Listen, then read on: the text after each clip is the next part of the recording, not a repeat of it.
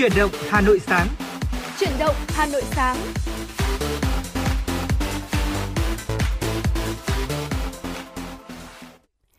Xin được gửi lời chào buổi sáng tới quý vị thính giả. Xin được chào tháng 9, chào mùa thu Hà Nội. Và quý vị thính giả thân mến, ờ, Thu Minh và Tuấn Kỳ rất vui khi lại được tiếp tục đồng hành cùng với quý vị trong chương trình chuyển động Hà Nội buổi sáng ngày hôm nay được phát trực tiếp trên tần số FM 96 MHz. Và quý vị thính giả thân mến, khung giờ chuyển động Hà Nội sáng được phát sóng từ 6 giờ 30 phút đến 7 giờ 30 phút. Và quý vị đừng quên, chương trình của chúng tôi còn có hai khung giờ khác trong ngày. Đó chính là khung giờ của chương trình chuyển động Hà Nội trưa nay từ 10 giờ đến 12 giờ và khung giờ chuyển động Hà Nội chiều từ 16 giờ đến 18 giờ. Quý vị hãy ghi nhớ khung giờ phát sóng và đồng hành cùng với cùng với chúng tôi quý vị nhé. Và như Thu Minh đã nói từ lúc đầu, à, đồng hành cùng với quý vị trong chương trình chuyển động Hà Nội sáng và trưa nay là Thu Minh và Tuấn Kỳ. Vâng và ngày hôm nay Tuấn Kỳ rất là vui khi được à, gặp lại quý vị thính giả trong chương trình chuyển động Hà Nội à, sáng đặc biệt là trong ngày đặc biệt cận ngày đặc biệt như thế này. Dạ. Ngày mùng 1 tháng 9 tức là ngày này là cách đây khoảng vào năm 1945 ấy là chắc là nhân dân Hà Nội cũng đang rất hồi hộp cho một sự kiện rất đặc biệt vào ngày mai rồi có đúng ừ, không ạ? Dạ.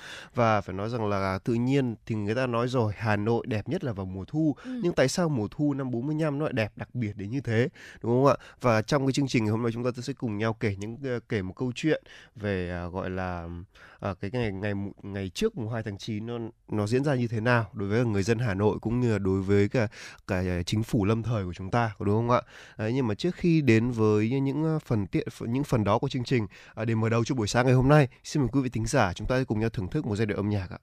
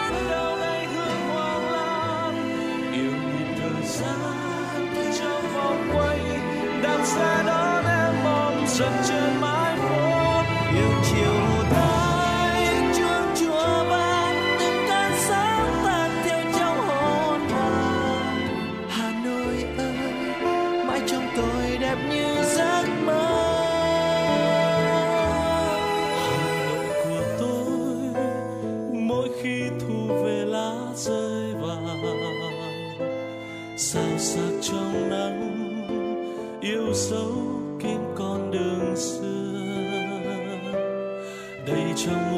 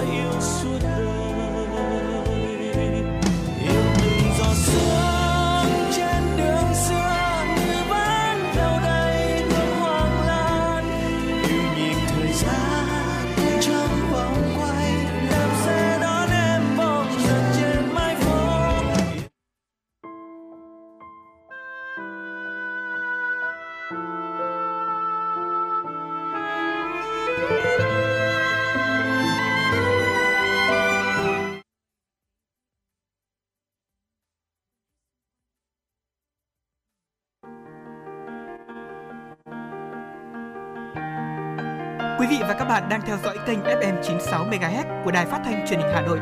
Hãy giữ sóng và tương tác với chúng tôi theo số điện thoại 024 3773 6688. FM 96 đồng hành trên mọi nẻo đường. đường.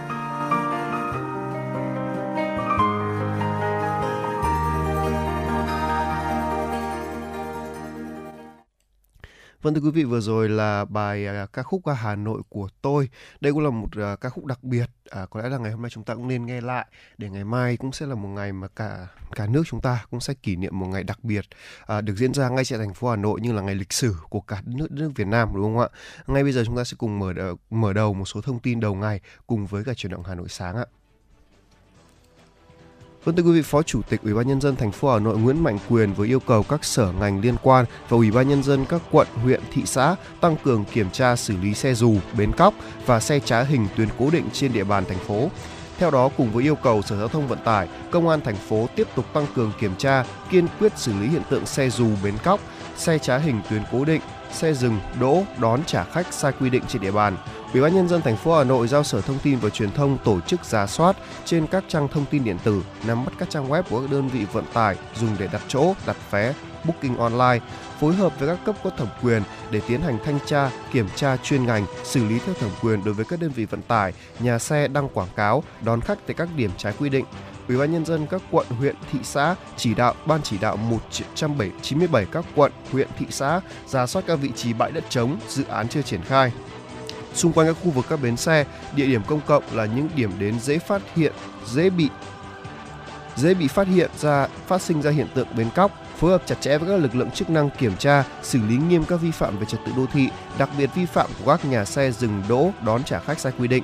Văn phòng Ủy ban An toàn giao thông thành phố Hà Nội phối hợp với Sở Thông tin và Truyền thông, các cơ quan liên quan tăng cường công tác tuyên truyền, giáo dục pháp luật về giao thông đường bộ để nâng cao ý thức chấp hành luật giao thông đường bộ của người dân, doanh nghiệp nhằm góp phần đảm bảo an ninh trật tự, an toàn giao thông.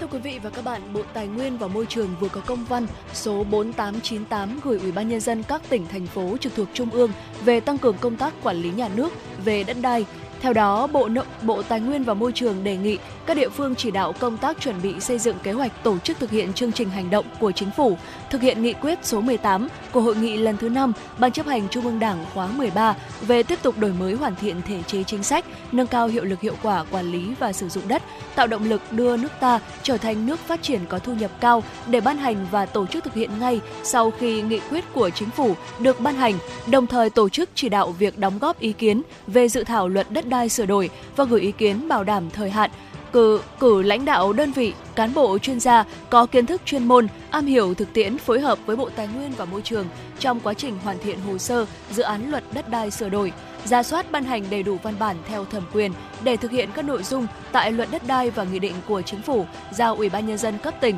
quy định chi tiết để triển khai thực hiện ở địa phương theo quy định. Đối với địa phương đã thực hiện hoàn thành và công bố kết quả điều tra, đánh giá đất đai cần tiếp tục tổ chức triển khai thực hiện và công bố kết quả điều tra, đánh giá đất đai lần tiếp theo, đảm bảo các quy định pháp luật có liên quan và phục vụ phát triển kinh tế xã hội của địa phương. Thưa quý vị, thông tin tiếp theo chúng tôi gửi tới cho quý vị là Ủy ban Nhân dân thành phố Hà Nội vừa phối hợp với Văn phòng đại diện UNESCO tại Hà Nội, Hội Khoa học Lịch sử Việt Nam tổ chức họp báo về hội thảo khoa học quốc tế 20 năm nghiên cứu, bảo tồn và phát huy giá trị di sản Hoàng Thành Thăng Long Hà Nội. Hội thảo là sự kiện kỷ niệm 50 năm Công ước Di sản Thế giới, đẩy mạnh việc thực hiện các khuyến nghị của Ủy ban Di sản Thế giới trong công tác nghiên cứu khoa học, khảo cổ học, phục vụ quản lý hiệu quả khu di sản, hoàn thiện kế hoạch quản lý di sản giai đoạn 2022-2030, tầm nhìn năm 2045 cũng như tổng hợp kết quả 20 năm nghiên cứu, khai quật, phát lộ Hoàng Thành Thăng Long Hà Nội. Hội thảo được tổ chức theo hai hình thức trực tiếp và trực tuyến với sự tham gia của khoảng 200 đại biểu trong nước và quốc tế. Các trao đổi tại hội thảo sẽ xoay quanh hai chủ đề chính: đánh giá kết quả 20 năm nghiên cứu di sản Hoàng Thành Thăng Long Hà Nội, phát huy giá trị di sản, thực tiễn kinh nghiệm và định hướng trong dịp này, tại khu di sản Hoàng Thành Thăng Long còn diễn ra nhiều hoạt động kỷ niệm 50 năm Công ước quốc tế như trưng bày 20 năm nghiên cứu, bảo tồn và phát huy giá trị di sản Hoàng Thành Thăng Long tại hội trường 19C Di sản Hoàng Thành Thăng Long, trưng bày báu vật Hoàng cung Thăng Long, chương trình vui Tết Trung thu Hoàng Thành, các hoạt động trang trí cảnh quan, không gian cổng đông và lầu lục giác bằng công nghệ trường quay ảo, hỗn hợp, phục vụ du khách tham quan, trải nghiệm. Ủy ban nhân dân thành phố Hà Nội đã có công văn về việc cho phép kéo dài thời gian hoạt động của các không gian đi bộ trên địa bàn quận Hoàn Kiếm nhân dịp nghỉ lễ Quốc khánh mùng 2 tháng 9 năm 2022. Theo đó, Ủy ban nhân dân thành phố đồng ý với đề xuất của Ủy ban nhân dân quận Hoàn Kiếm về việc cho phép kéo dài thời gian hoạt động các không gian đi bộ trên địa bàn từ ngày mùng 1 tháng 9 trên uh, xin lỗi quý vị, Ủy ban nhân dân quận Hoàn Kiếm, uh, Ủy ban nhân dân thành phố đồng ý với đề xuất của Ủy ban nhân dân quận Hoàn Kiếm về việc cho phép kéo dài thời gian hoạt động các không gian đi bộ trên địa bàn quận từ ngày 1 tháng 9 đến hết ngày 4 tháng 9 năm 2022 với các tuyến phố đi bộ khu vực phố cổ từ 19 giờ đến 24 giờ ngày mùng 1, mùng 2, mùng 3 và mùng 4 tháng 9 năm 2022. Ủy ban nhân dân thành phố giao Ủy ban nhân dân quận Hoàn Kiếm chủ động phối hợp với các sở ngành đơn vị liên quan thực hiện công tác phòng chống dịch COVID-19 theo chỉ đạo của Trung ương và thành phố. Vâng thưa quý vị, vừa rồi là một số thông tin đầu tiên chúng tôi muốn gửi tới cho quý vị và tôi thấy là thông tin vui nhất ngày hôm nay đấy là phố đi bộ sẽ được mở là từ tối ngày hôm nay đúng không ạ dạ. cho đến hết ngày mùng 4 tháng 9 để phục vụ cái uh, nhu cầu uh, gọi là uh, nghỉ, lễ. nghỉ lễ và có thể là vui chơi của chúng ta đúng không nào đấy và vừa rồi là một số thông tin chúng tôi muốn gửi cho tới cho quý vị còn ngay bây giờ xin mời quý vị thính giả cùng thưởng thức một giai điệu âm nhạc trước khi chúng ta đến với những phần tiếp theo của truyền động Hà Nội ạ.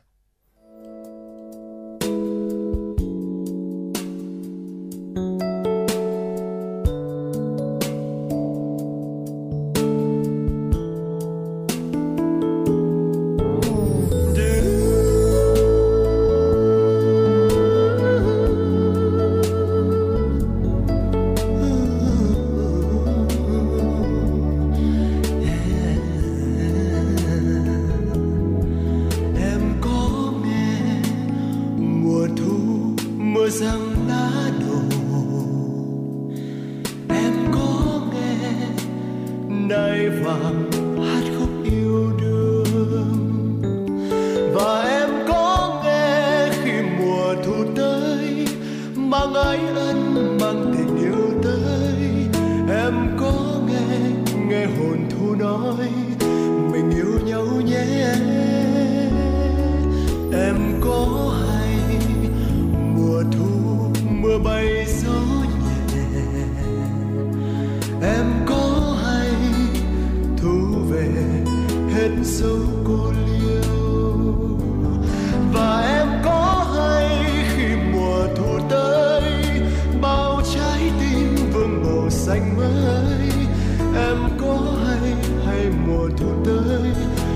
anh ngất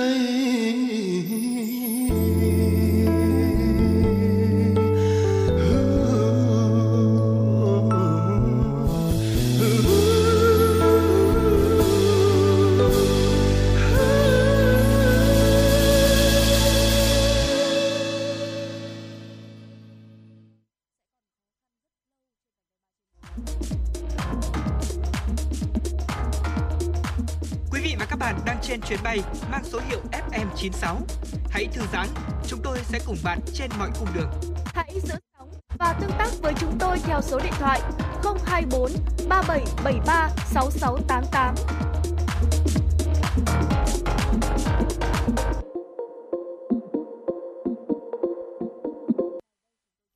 Vâng thưa quý vị thính giả, bây giờ đang là 7 giờ kém 10, tức là 6 giờ 50 phút rồi. Giờ chắc là cũng là giờ chúng ta ăn sáng nhỉ, Thu Minh nhỉ? À, không biết Thu Minh đã ăn sáng chưa? Ừ, dạ vâng ạ và buổi sáng ngày hôm nay thì à, bởi vì là phải à, à, đi đến với chương trình chuyển động Hà Nội hơi sớm một chút cho nên là Thu Minh vẫn chưa kịp ăn sáng. dạ. Vâng, thế thì không biết là hồi còn ở Hải Phòng ấy, thì à, bữa sáng thì Thu Minh thường ăn cái gì nhỉ? Ờ, tôi mình nghĩ rằng là ở bất kỳ đâu trên đất nước Việt Nam của chúng ta chúng ta cũng sẽ có những cái bữa sáng ờ, nó tương đối là giống nhau tôi mình nghĩ là như vậy bởi vì chúng ta cùng là con người Việt Nam với những cái khẩu vị ăn nó nó cũng tương tương đối là tương đồng đấy ạ. Ờ, thế nhưng mà tôi mình nghĩ rằng là với mỗi vùng đất thì chúng ta sẽ có ờ, những cái món gọi là đặc sản cũng như là những cái món đặc trưng mà mỗi khi nhắc tới vùng đất đó thì ờ, người ta sẽ nghĩ ngay tới món ăn đó. Ví dụ như là ở Hà Nội của chúng ta thì ờ, sẽ có món phở đó đúng là như vào mỗi thế. buổi sáng hoặc là xôi xéo này vân vân rất là nhiều những cái món ăn mà tôi mình nghĩ rằng là với quý vị thính giả nào mà chúng ta đã lắng nghe chương trình chuyển động Hà Nội thì ờ, chúng ta đều rất là quen thuộc và đã được các host của chương trình ờ, giới thiệu ngay từ những rất là nhiều những cái chương trình chuyển động Hà Nội khác Vâng, đúng là như thế. À, ngày nay thì bữa sáng của chúng ta ngày càng đa dạng. Ví dụ như là Thu Minh ở Hải Phòng có đặc sản là một bánh đa cua chẳng hạn, là Ừ. cũng là một cái bữa sáng khá là khá là ngon mà tôi mà bảo là có thể ăn hàng ngày ăn tôi cũng ăn được đấy. Ừ. Đấy, tuy nhiên thì à, đấy là bây giờ thôi, chứ còn không biết là người Hà Nội xưa không biết là ăn sáng như thế nào nhỉ. Đấy, thì à, tôi có được sưu tầm được một bài như thế này thì người ta có có viết là bữa sáng của người Hà Nội xưa thường được chính các mẹ, các chị là tự trổ tài để mọi người trong nhà có thể cùng thưởng thức. Đó có thể là tô bún thịt bò này, hay là bát mì tôm với vài cọng hành, cọng giá, hay đơn giản chỉ là bát cơm rang trứng thắm đượm tình mẹ cũng đủ để ấm lòng khi mà gió mùa đang về rồi. Đặc biệt là cái mùa thu này này thời tiết bắt đầu xe xe lạnh rồi thu minh ạ. Thì đúng là buổi buổi sáng có một bát cơm rang hay là một bát mì do mẹ nấu ấy, thì cũng ấm bụng thật đúng không nào? Và bữa sáng thì chỉ là để ăn lót dạ thôi ăn nhẹ thôi nhưng cũng vẫn phải đảm bảo là phải đủ chất cho một ngày mới làm việc và học tập có đúng không nào? Dạ vâng ạ, à, có thể thấy rằng là ngày nay khi mà xã hội phát triển thì mọi người chúng ta bị cuốn theo vòng xoáy công việc cho nên là bữa sáng sẽ thường chỉ diễn ra ở các hàng quán, đặc biệt là các hàng quán vỉa hè thưa quý vị. Ở đây là một trong những cái nét rất là đặc sắc của ẩm thực đất kinh kỳ. Vào buổi sáng sớm nếu mà chúng ta dạo quanh các phố phường Hà Nội thì mọi người sẽ thấy là có cái sự đông vui và phong phú của các hàng quán bán đồ ăn sáng. Tuy nhiên đông nhất vẫn là các quán bún, miến, phở và cháo. À, nào là bún cá, bún thang, bún riêu cua, bún ốc này, bún bò, bún thập cẩm, bún giò, bún mọc, vân vân rất nhiều các loại bún ạ. À, ngoài ra thì còn có phở bò, miến trộn, miến ngan. À, toàn là những món ăn mang đậm phong vị của ẩm thực Hà Nội thôi. Và đó là một nét ẩm thực đặc sắc mà bất kỳ một vị khách nào khi mà chúng ta đến với mảnh đất ngàn năm tuổi thì à, đều mong muốn được thưởng thức. À, đúng rồi như thế và phải nói rằng là có một số nhưng có một người một số người bạn nước ngoài của tôi ấy và có chia sẻ này này sáng thỉnh thoảng tôi cũng phải ra quán ở làm bát phở.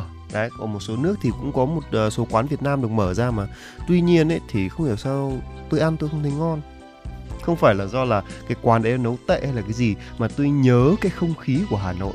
Vì là một trong số những cái cái, cái yếu tố để làm nên một cái bữa ăn ngon ngon miệng nó là một cái không gian. Đúng không? thưa quý vị đó là một cái không gian đó đôi khi ấy là cái cái cái cái cái cái nước phở hay là cái nước phở hay là cái nước cái cái nước dùng của bún hay là bất kỳ món ăn gì chúng ta ăn mọi nơi làm như thế à? Thế nhưng một cái hoàn cảnh cái cái bối cảnh đặt cái quán đó lại khiến chúng ta cảm thấy ngon. Nó gợi chúng ta về một cái ký ức nào đấy khiến chúng ta nhớ lại cái lúc đó mà chúng ta cảm thấy ngon. Tôi từng nghe một cái chia sẻ như thế này tức là cả có một uh, người một bà cô đi ăn phở lại đúng cái quán phở đã, ờ, ngày xưa cô ấy ăn thôi nhưng được tân trang lại rất là đẹp. Cô bảo quán này ngày xưa làm ngon đấy sao bây giờ ăn chả ra cái gì cả? Không phải đấy là do cái hoàn cảnh đó. Tức là ngày xưa gọi là khó khăn quá. Thế là cô ấy ăn và cô mới thấy có cảm giác là là là nó ngon hơn bình thường. Đến bây giờ thì cuộc sống cô no đủ rồi thì cô không còn cảm thấy ngon nữa đúng không ạ? Cũng là chính là vì cái cái cái yếu tố bên ngoài đó tác động và khiến cho cái cái cái cái, cái ẩm thực của Hà Nội cái phong cảnh đấy cũng đã khiến cho cái vị ngon của món ăn Hà Nội trở nên ngon hơn đúng không nào? Ừ, dạ vâng ạ. À, và có thể thấy rằng là bây giờ thì chúng ta thấy có rất là nhiều những cái hàng quán phở uh, rất là sang trọng thế nhưng mà nhiều người thì người ta vẫn thích ăn ở những cái quán vỉa hè nó bình dị nó uh, dân dã thôi thế nhưng mà họ cảm thấy là ngon hơn và đúng là như vậy cái vị trí mà chúng ta ngồi ăn này cái không khí này rồi thì tiếng gọi uh, đồ ăn vào mỗi buổi sáng nó cũng là một cái một cái gì đấy nó rất là đặc sắc và nó khiến cho người ta nhớ và nó dường như là nó làm làm cho cái bát phở của chúng ta cảm thấy là nó ngon hơn. Và bữa sáng của người Hà Nội thì thưa quý vị là như chúng ta biết là không chỉ bó hẹp ở trong các món như là phở bún miến cháo mà còn có vô cùng phong phú và đa dạng với rất là nhiều những món ăn thú vị khác nhau. Và đối với người nước ngoài uh, mới đến Việt Nam thì thường rất là sợ hãi khi mà nhìn thấy món trứng, trứng vịt lộn. Thế nhưng mà khi đã được thưởng thức món ăn sáng bổ dưỡng mà không thấy ngấy này thì cảm thấy vô cùng thích thú uh, trứng vịt lộn này và ngoài và trứng cút lộn thơm ngon nóng hổi ăn kèm với cả sợi gừng sắt sợi cay cay thêm một ít rau răm thơm thoang thoảng và một chút muối tiêu bùi bùi thì đúng thật là rất là tuyệt vời.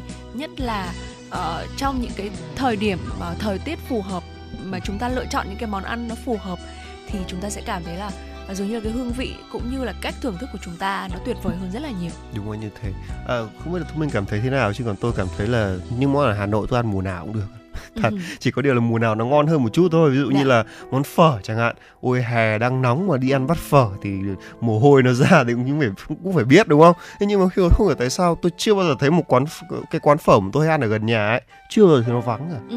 mùa hè thì nó vẫn đông còn mùa đông là nó chỉ đông hơn thôi ừ. tức là ví dụ như là tầm giờ này mà tôi đi ra quán phở tôi ăn ấy là phải ngồi là phải đứng chờ rồi đấy ừ. là bắt đầu là là là là phải đứng đứng đứng chờ để xếp hàng để ăn rồi đấy đúng như thu minh nói là những cái thời tiết phù hợp thì cái dạ. món ăn nó sẽ gọi là nó ngon hơn rất nhiều có đúng không nào dạ, vâng ạ. và có một uh, một số trong số những món ăn không thể thiếu của của Hà Nội đó là món xôi có đúng không nào đây cái món xôi đấy thì ngày xưa tôi cứ tư duy là tức cứ phải vào ngày lễ lạc ừ. rồi là cái ngày mà um, dỗ cỗ cái gì đấy thì mới được ăn xôi mà bản thân tôi rất thích ăn xôi nhá tôi rất thích ăn xôi và đấy là cái món đây hóa ra đây là cái món ăn mà ăn lúc nào cũng được Đấy. Dạ. tức là sáng một gói xôi là đôi khi là cũng thừa sức là có thể đi cả một ngày rồi. Ừ. không biết thông minh có giống tôi không? Chứ cứ 10.000 xôi xéo thôi là có thể nhịn luôn bữa trưa.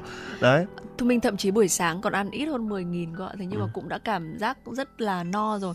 Và vừa rồi thì anh Tuấn Kỳ cũng có nhắc tới cái món xôi xéo đấy ạ Một cái món ăn mà uh, Thu Minh đã từng giới thiệu một đôi ba lần ở trên uh, chương trình chuyển động Hà Nội uh, buổi sáng rồi thưa quý vị vâng. bởi vì đây là một cái món ăn mà thu minh cảm thấy là rất là đặc biệt uh, có thể là uh, nghe cái tên thì nó hơi phũ vàng một chút nhưng mà rõ ràng là hương vị này uh, cũng như là uh, hương thơm của nó thì rõ ràng rất là gọi mời rồi đúng rồi ừ. à, mà tôi thấy đây là một trong những món ăn thuần chay mà được người Việt Nam yêu thích nhất đúng không ạ ừ. thì những cái món những cái hương liệu đấy là hoàn toàn đến từ thiên nhiên thưa, thưa dạ. quý vị tức là nào là của chúng ta là có xôi này này rồi là có đậu này rồi là có hành phi này ừ. đấy sau rồi là còn dưới thêm một chút uh, mỡ phi hành nữa ừ. đấy thế thì là gần như là thuần chay rồi bây giờ thì nếu mọi người sáng tạo thêm mà cho thêm ruốc thêm giò ừ. thôi. Nhưng mà ngày xưa là thuần chay một cái món xôi xéo này là lúc lúc chưa bao giờ là hết khách cả đúng không ừ, ạ? dạ đấy. vâng ạ. cứ nghĩ thôi là là lại thấy thèm rồi. Đấy. Và ngoại bây giờ thì cuộc sống đã đổi thay rồi. Chúng ta có cả rất nhiều những món xôi được sáng tạo như là xôi trứng xôi pate xôi lạp xưởng xôi giò chả.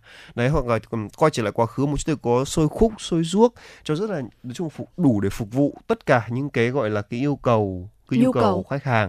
Đấy và người Hà Nội ăn thì phải nói là rất tinh tế đúng ừ. không ạ? Họ ăn cũng phải đẹp họ làm gì là cũng rất là nhỏ nhẹ thôi. Đấy vừa rồi thì cũng là một số chia sẻ của Tuấn Kỳ và Thu Minh về cách mà người Hà Nội xưa ăn sáng như thế nào. Đấy, còn là hãy tiếp tục ở lại với chương trình chuyển động Hà Nội của chúng tôi để có thể gọi là cùng chúng tôi tìm hiểu thêm những câu chuyện nữa nhé. Còn ngay bây giờ chúng ta sẽ cùng thưởng thức một giai điệu âm nhạc trước khi đến với những phần tiếp theo của chương trình ạ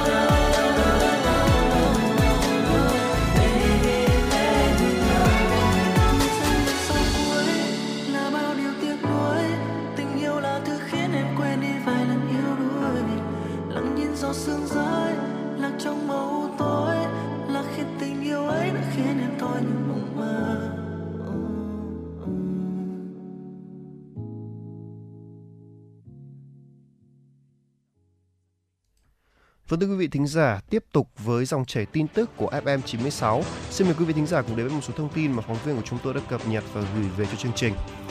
Thưa quý vị, Tổng cục Thống kê cho biết, 8 tháng năm 2022, tổng mức bán lẻ hàng hóa và doanh thu dịch vụ tiêu dùng ước đạt 3.679,2 nghìn tỷ đồng, tăng 19,3% so với cùng kỳ năm trước.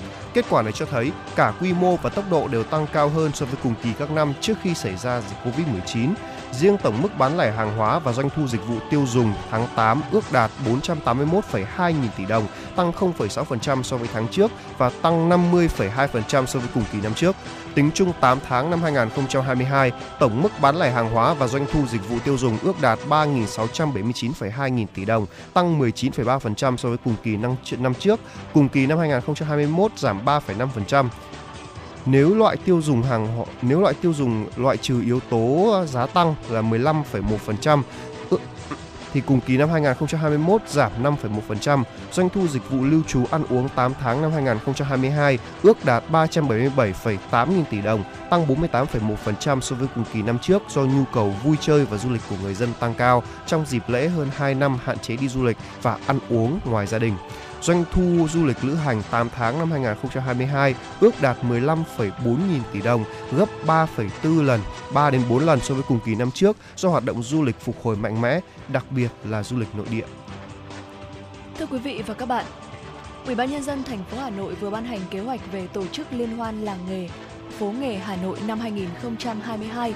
Kế hoạch nhằm cụ thể hóa nghị quyết số 06 ngày 26 tháng 6 năm 2016 của Ban Thường vụ Thành ủy Hà Nội về phát triển du lịch thủ đô Hà Nội giai đoạn 2016-2020 và những năm tiếp theo. Kế hoạch số 43 ngày 10 tháng 2 năm 2022 của Ủy ban nhân dân thành phố Hà Nội về việc phục hồi phát triển hoạt động du lịch thủ đô Hà Nội, thích ứng an toàn linh hoạt, kiểm soát hiệu quả dịch COVID-19 năm 2022-2023.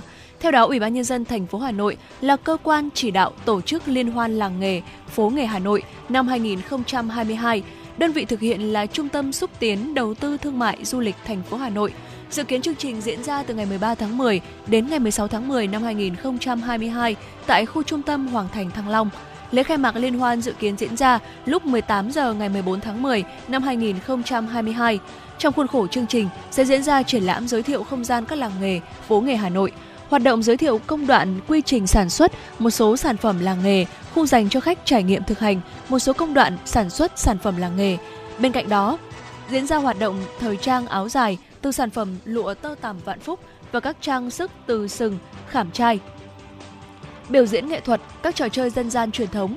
Đặc biệt lễ hội có khoảng 200 gian hàng sẽ quảng bá giới thiệu sản phẩm du lịch làng nghề, không gian văn hóa du lịch làng nghề, phố nghề, sản phẩm của các làng nghề nhân làng Xin lỗi quý vị, sản phẩm của các nghệ nhân làng nghề tại không gian lịch sử Hoàng Thành Thăng Long tới nhân dân cả nước, khách quốc tế và người dân thủ đô. Vâng thưa quý vị, thông tin tiếp theo chúng tôi muốn chờ chuyển tới cho quý vị thính giả đó là chương trình biểu diễn nhạc đặc biệt Hát lên Việt Nam chào mừng ngày âm nhạc Việt Nam vừa diễn ra sôi nổi, hùng tráng và giàu tính nghệ thuật. Chương trình do Hội Nhạc sĩ Việt Nam tổ chức nhằm tôn vinh những đóng góp của giới nhạc sĩ, nghệ sĩ và tạo nên đời sống tinh thần phong phú, lành mạnh cho công chúng. Phát biểu tại chương trình, nhạc sĩ Đức Trịnh, Chủ tịch Hội Nhạc sĩ Việt Nam nhấn mạnh, Ngày âm nhạc Việt Nam là dịp động viên giới nghề cùng phát huy các giá trị truyền thống và cách và cách mạng của nền âm nhạc Việt Nam, phần đấu sáng tạo nhiều tác phẩm âm nhạc hay, nhiều hoạt động âm nhạc có ý nghĩa phục vụ công chúng, cùng các tầng lớp nhân dân tích cực tham gia xây dựng và phát triển nền âm nhạc Việt Nam tiên tiến, đậm đà bản sắc dân tộc. Chương trình Hát lên Việt Nam được chia làm 3 phần. Phần 1 gồm những tác phẩm tôn vinh âm nhạc dân tộc, thể hiện tính kế thừa truyền thống của cha ông, làm nền tảng cho nền âm nhạc Việt Nam hiện đại. Với các tiết mục tiêu biểu như hòa tấu giàn nhạc dân tộc, chống hội ngày xuân, độc tấu đàn tỳ bà và giàn nhạc suy tư, đơn ca mẹ yêu con, độc tấu sao trúc và giàn nhạc kể chuyện giảng đông. Phần 2 gồm các tác phẩm âm nhạc thính phòng gồm độc tấu violon miền Nam quê hương tôi, độc tấu senlo, trăng trên vịnh, đơn ca nữ bài ca Hà Nội, Phần 3 là các tác phẩm thanh nhạc như Thì thầm mùa xuân, Thương lắm tóc dài ơi, Giai điệu tổ quốc, Mừng ngày âm nhạc Việt Nam. Công an quận Hoàn Kiếm Hà Nội cho biết đang củng cố hồ sơ xử lý vụ buôn lậu pháo hoa với số lượng lớn vừa bị triệt phá.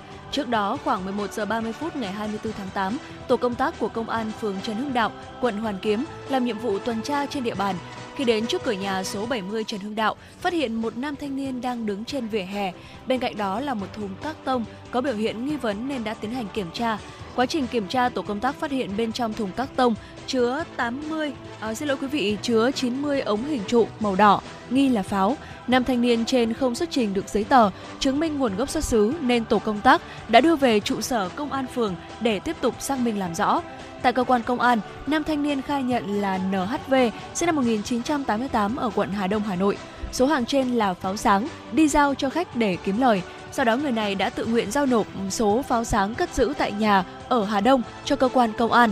Tổng số tăng vật thu giữ là 1.520 ống pháo hoa hình trụ các loại và 25 hộp pháo hoa hình tam giác màu hồng có khối lượng hơn 145 kg. Hiện công an quận Hoàn Kiếm đang tiếp tục điều tra, xử lý đối tượng theo quy định. Vâng thưa quý vị, vừa rồi là một số thông tin mà phóng viên ờ, Kim Anh đã thực hiện và gửi về cho chương trình thưa quý vị. À, còn ngay bây giờ thì chúng ta sẽ cùng tiếp tục với không gian âm nhạc của FM 96 với ca khúc Em ơi Hà Nội phố.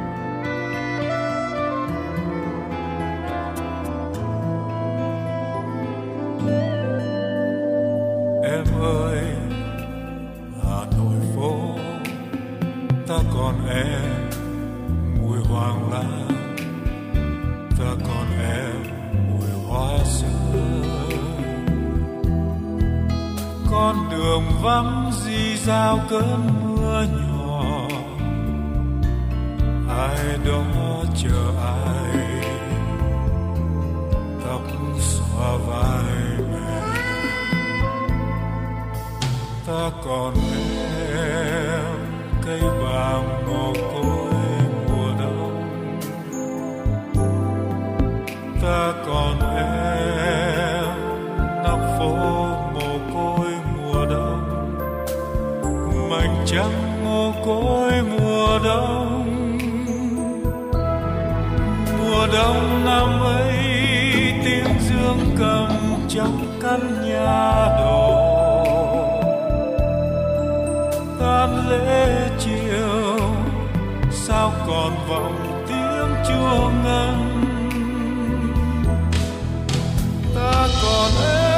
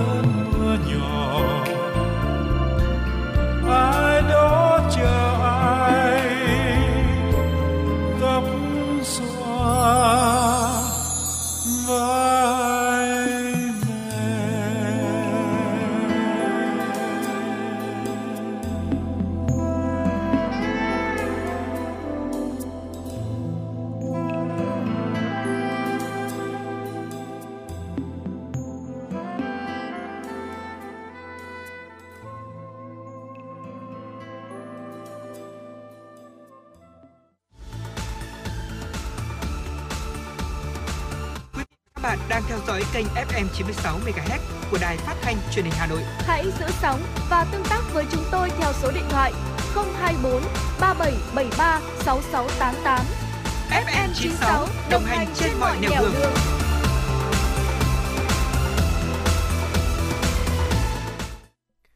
Vâng thưa quý vị các bạn, thì ngày hôm nay là ngày mùng 1 tháng 9 tiệm cận với một cái ngày vừa là không biết phải nói như thế nào.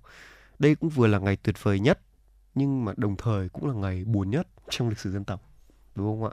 Bởi vì ngày hôm ngày hôm nay là cái ngày mà vừa là ngày khai sinh cái ngày mai ấy là cái ngày vừa khai sinh ra một nước Việt Nam mới nhưng mà cũng vào ngày này thì Bác Hồ kính yêu của chúng ta cũng đã qua đời. Nhưng mà thôi, ngày hôm nay chúng ta sẽ chỉ ôn lại những cái kỷ niệm vui của ngày mùng 2 tháng 9 thôi nha thưa quý vị. Thì uh, có một uh, câu chuyện về à, việc Bác Hồ viết bản tuyên ngôn độc lập. à, ngay bây giờ thì à, xin phép là Tuấn Kỳ và Thu Minh sẽ cùng kể lại câu chuyện này cho quý vị thính giả nhé. Thưa quý vị và các bạn, lúc này bác rất gầy và thêm bị ốm. Trên đường về Hà Nội có lúc mệt quá bác không đi được. Anh em dùng vải và đòn tre làm cáng. Nằm trên cáng bác sốt cao, nóng hầm hập thế nhưng bác vẫn thấy vui vì đi tới đâu cũng thấy cờ đỏ sao vàng và đồng bào hào hứng hô vang ủng hộ Việt Minh, Chủ tịch Hồ Chí Minh muôn năm. Bác về đến ngoại thành Hà Nội. Chiều tối ngày 26 tháng 8 năm 1945, đồng chí Trường Trinh đến đón bác. Xe đưa bác vào nhà số 48 phố Hàng Ngang Hà Nội. Nhà của ông Trịnh Văn Bô, một thương gia lớn và là cơ sở của cách mạng. Ngôi nhà 3 tầng, tầng 1 và tầng 3 chủ nhà dành để ở và bán hàng, còn tầng 2 dành để phục vụ cách mạng. Lúc này chủ nhà chưa biết người cách mạng vào nhà mình là Hồ Chí Minh. Đi lên đi xuống nhiều lần, chủ nhà chỉ thấy một cụ già, dáng người gầy nhưng nhanh nhẹn, có đôi mắt sáng lạ thường. Sau này chủ nhà mới biết ngôi nhà của mình có vinh dự được đón tiếp Chủ tịch Hồ Chí Minh. Ngay chiều tối hôm sau, ngày 27 tháng 8, đồng chí Vũ Kỳ được Trung ương chọn làm bí thư làm thư ký riêng cho bác đến gặp bác. Bác thân mật hỏi Vũ Kỳ, chú tên gì? Vũ Kỳ đáp, dạ cháu tên Cần ạ. Đây là một tên của đây là tên của chờ vụ của bị thư thư ký Vũ Kỳ hồi đó đó thưa quý vị. Có lẽ tôi xúc động nói không rõ nên bác nghe thành Cẩn. À, bác chiều mến bảo, Cẩn à, Cẩn là cẩn thận, rất tốt. Sáng hôm sau, bác gọi tên cẩn tôi thừa rất rõ. À, dạ, tôi tên cẩn bác cháu tôi thừa rất rõ. Dạ cháu là Cần ạ. Bác tỏ ra rất vui và nói ngay, Cần thì càng tốt, Cần là cần, kiệm, liêm chính. Đó cũng là niềm mong muốn của bác về phẩm chất đạo đức của người cán bộ cách mạng. Chúng ta biết sau này tại chiến khu Việt Bắc, Vũ Kỳ là một trong 8 đồng chí làm việc bên cạnh bác, được bác đặt tên trong số trường, kỳ, kháng, chiến, nhất định, thắng, lợi. Trong căn nhà số 48 phố Hàng Ngang, hàng ngày bác ngủ dậy rất sớm tập thể dục, sau đó ngồi vào bàn làm việc. Chiếc máy đánh chữ trên bàn cứ nghe lách tách liên hồi. Ban đêm bác thức rất khuya, trầm ngâm suy nghĩ về những nội dung trong bản thảo tuyên ngôn độc lập và dùng bút chỉnh sửa. Sau mấy ngày sốt, tuy sức khỏe giảm sút trông thấy, thế nhưng bác vẫn miệt mài làm việc. Đêm ngày 29 tháng 8, bác thức khuya hơn bình thường vì ngày mùng 2 tháng 9 đã cận kề.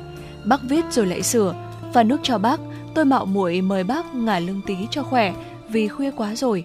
Bác cầm ly nước ấm trên tay và đi ra cửa sổ nhìn xuống dưới đường. Lúc này có em bé bán lạc giang vừa đi vừa giao. ai Lạc Giang không, ai Lạc Giang không. Bác nhìn mãi khi bóng em khuất vào góc đường. Bác quay vào bàn ôn tồn nói, dân mình nghèo khổ quá, đến khuya thế này rồi mà trẻ con còn đi mưu sinh. Rồi bác lại ngồi vào bàn viết, thế thế tôi không dám mời bác ngủ nữa. Ngồi bên bác, lòng cứ ái ngại lo lắng cho sức khỏe của bác. Bác viết rồi nghỉ. Những lúc suy nghĩ căng thẳng nhất, bác thường đặt tay lên trán và thường nhìn vào những dòng chữ như có hồn vừa được viết ra với đôi mắt sáng. Cho đến ngay ngày 30 tháng 8, bản tuyên ngôn cho đến ngày 30 tháng 8, bản tuyên ngôn độc lập được dự thảo xong, bác đưa ra tranh thủ ý kiến của đồng chí Trung ương. Sáng ngày 31 tháng 8, bác hỏi Vũ Kỳ. Chú có biết quảng trường dự định họp meeting như thế nào không? Rồi bác bảo Vũ Kỳ vẽ phác thảo bản đồ cho bác xem. Xem bản đồ xong bác hỏi, liệu được bao nhiêu người? Đồng chí Vũ Kỳ trả lời, được vài chục vạn người bác ạ. Bác hỏi tiếp, thì các chú định bố trí để đồng bào đi vệ sinh ở đâu? Đồng chí Vũ Kỳ sững sờ trước câu hỏi của bác và lung túng không biết trả lời như thế nào. Bác dặn đồng chí Vũ Kỳ làm việc với ban tổ chức, nếu trời có mưa thì kết thúc meeting sớm hơn, tránh cho đồng bào khỏi bị ướt, nhất là đối với các cụ già và cháu thiếu nhi. Thật hạnh phúc biết bao cho nhân dân Việt Nam khi được biết vị đứng đầu chính phủ Việt Nam Dân Chủ Cộng Hòa non trẻ trước khi đọc bản tuyên ngôn độc lập, một việc lập quốc khai sinh một đất nước sau gần một thế kỷ mất nước, nô lệ, sau gần một ngàn năm phong kiến lạc hậu. Trong khoảnh khắc ấy, người đã để tâm lo cho cả những việc nhỏ trong đời sống nhân dân, đặc biệt cho trẻ em và người già. Vâng thưa quý vị, đây là một đoạn trích của một câu chuyện được kể lại. Ở phần sau thì là nói về ngày mùng 2 tháng 9, tức là vào ngày mai vào năm 1945 đó ạ. Thì đấy, chúng ta có thể thấy là ừ, Bác Hồ là một vị lãnh tụ của dân tộc nhưng từ những việc nhỏ nhất bác cũng lo cho dân cái câu chuyện đằng sau bản tuyên ngôn độc lập này có lẽ là còn nhiều những những ý khác mà đến năm học lớp 12 đó thì tất cả các học sinh của chúng ta đều phải học bản tương ngôn độc lập, đúng không nào? Hay cho nó đúng hơn là chúng ta đều được được học bản tương ngôn độc lập. Và đây là một cái điều mà khiến cho chúng ta phải nghĩ ờ, cũng là khiến chúng ta cho những bài học rất là lớn. Để sau này chúng ta sẽ còn có thể, gọi là có động lực để xây dựng đất nước ngày càng lớn mạnh hơn đúng không ạ? Dạ vâng ạ. Vâng. Và có thể thấy rằng là câu chuyện này là một câu chuyện mà có lẽ nhiều người chúng ta đã nghe rồi và không chỉ nghe một lần mà nghe rất là nhiều lần và ai trong chúng ta cũng đều rất là cảm động trước những câu hỏi của bác uh, trước những câu hỏi của bác bác quan tâm từ những cái điều nhỏ nhất như anh Tuấn Kỳ cũng đã vừa chia sẻ. Uh, và quan tâm từ những cái việc nhỏ nhất uh, và còn dặn dò là nếu mà trời mưa thì kết thúc meeting sớm hơn để uh, không khiến cho đồng bào của chúng ta bị ướt nhất là đối với các cụ già cũng như là các cháu thiếu nhi.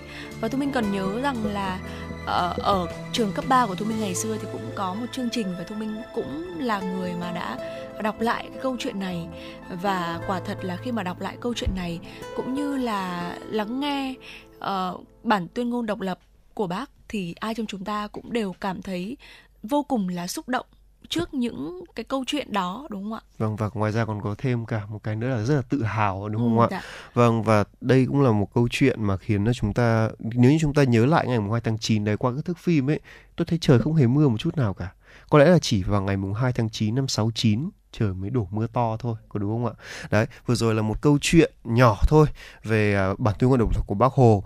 Và cũng là lúc ngay bây giờ chúng ta sẽ cùng à, tiếp tục với một số thông tin mà phóng viên của chúng tôi đã cập nhật và gửi về cho chương trình. Xin mời quý vị thính giả chúng ta sẽ cùng lắng nghe một số thông tin à, quốc tế ạ. Thưa quý vị và các bạn, được xin được chuyển sang phần thông tin quốc tế. Một công ty khởi nghiệp trong lĩnh vực công nghệ đã cho ra mắt chiếc mũ bảo hiểm có khả năng chống ô nhiễm không khí đầu tiên trên thế giới và nhận được sự quan tâm trên đường phố New Delhi đầy khói bụi. Chiếc mũ bảo hiểm này là một trợ thủ đắc lực với những người điều khiển phương tiện giao thông. Các cơ quan chức năng Ấn Độ đã đầu tư hàng nghìn đô la Mỹ cho công ty khởi nghiệp Shilios Technolabs để sản xuất loại mũ bảo hiểm có thể loại bỏ hơn 80% chất gây ô nhiễm cho người dùng nhờ một bộ lọc và quạt tích hợp sau mũ. Thử nghiệm cho thấy loại mũ này có thể giảm khoảng 5 lần lượng bụi mịn PM2.5. Giá bán lẻ mũ bảo hiểm này là 56 đô la Mỹ, tương đương với 1,3 triệu đồng, cao gấp gần 4 lần mũ bảo hiểm thông thường. Do trong lượng do trọng lượng của mũ khá nặng, khoảng 1,5 kg, Chelios Technolabs đã liên kết với một nhà sản xuất lớn để phát triển một phiên bản nhẹ hơn từ vật liệu nhựa dẻo thay vì sợi thủy tinh. Biện pháp này được cho là sẽ giúp cắt giảm chi phí. Phiên bản mới của mũ bảo hiểm này dự kiến sẽ ra mắt trong vòng vài tháng tới.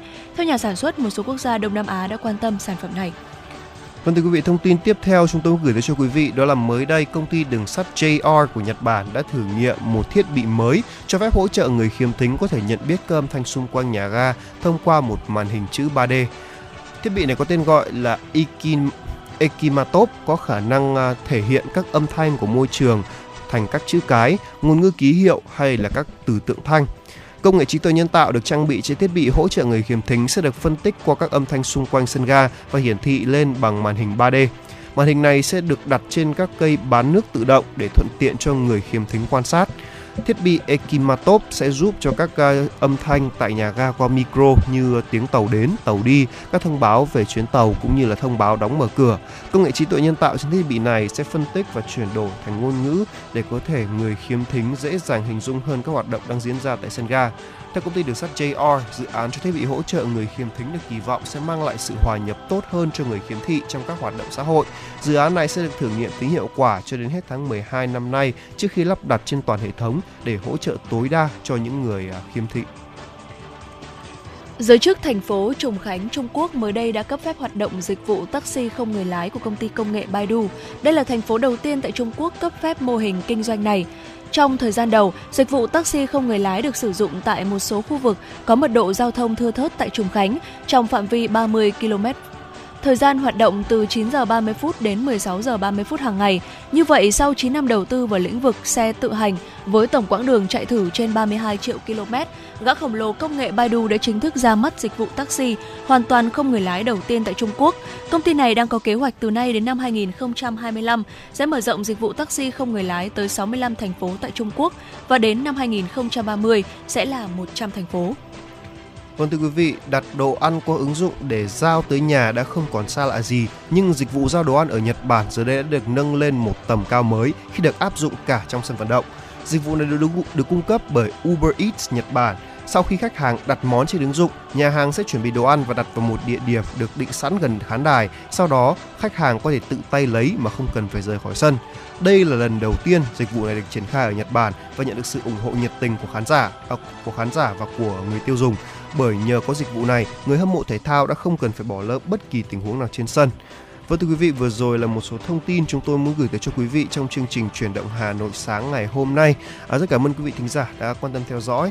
À, chương trình của chúng tôi được thực hiện bởi chỉ đạo nội dung Nguyễn Kim Khiêm, chỉ đạo sản xuất Nguyễn Tiến Dũng, tổ chức sản xuất Lê Xuân Luyến, à, thư ký à, thư à, thư ký Kim Dung, à, MC MC Thu Minh Tuấn Kỳ và cùng cùng kỹ thuật viên Bích Hoa thực hiện. Vâng, vừa rồi là vào chương trình chuyển động Hà Nội sáng và một lúc nữa thôi chúng tôi sẽ cùng trở lại với quý vị trong uh, chương trình uh, chuyển động Hà Nội trưa và để uh, thay cho lời uh, chào uh, kết của chương trình và cũng là một uh, lời, lời chào buổi sáng cho quý vị, chúng tôi xin phép được gửi tới cho quý vị một giai điệu âm nhạc.